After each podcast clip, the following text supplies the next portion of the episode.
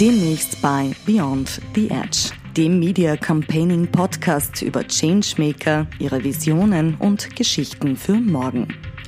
Warum du die nächste Folge nicht versäumen solltest, im Folgenden hörst du erste Ausschnitte aus der nächsten Folge des Media Campaigning Podcasts.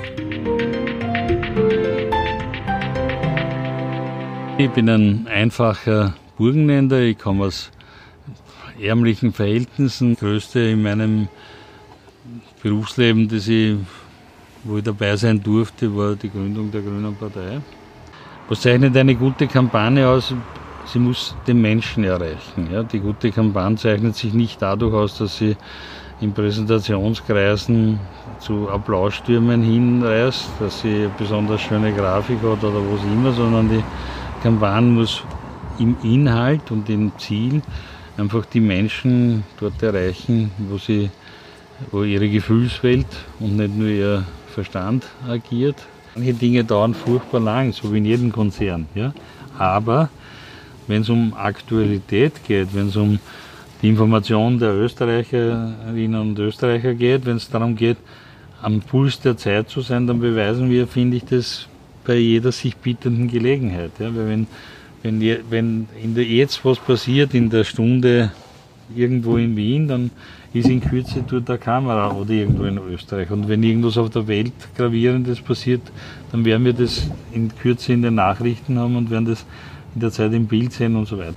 Das ist in den Genen des ORF. Ja, wenn es darauf ankommt, sind wir da für diese Gesellschaft. Das ist eine gute Frage, die ich mir noch nie überlegt habe.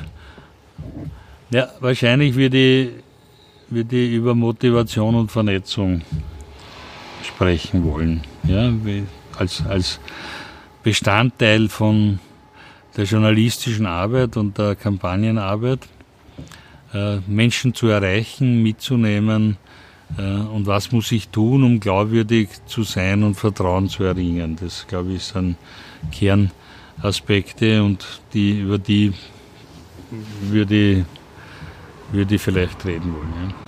Und ich habe Sorge, dass wir, wenn wir mit der Klimafrage weiter so umgehen, äh, dass es meinen Kindern und meine, für meine Enkelkinder sie vielleicht gar nicht mehr ausgeht. Dass wir ganz andere Fragestellungen haben werden, dass Wohlstand äh, vielleicht die Frage ist, habe ich Wasser oder habe ich kein Wasser? Und dass manche äh, kann ich mich in meiner Region überhaupt nur ernähren oder muss ich mir überlegen, auf die Flucht zu gehen, woanders hinzugehen, weil die Türe ist oder, oder es gibt so viele Fragezeichen, die damit verbunden sind. Das macht mir Sorge. Äh, und ich verstehe die Ungeduld von jungen Menschen, die einfach nicht warten wollen.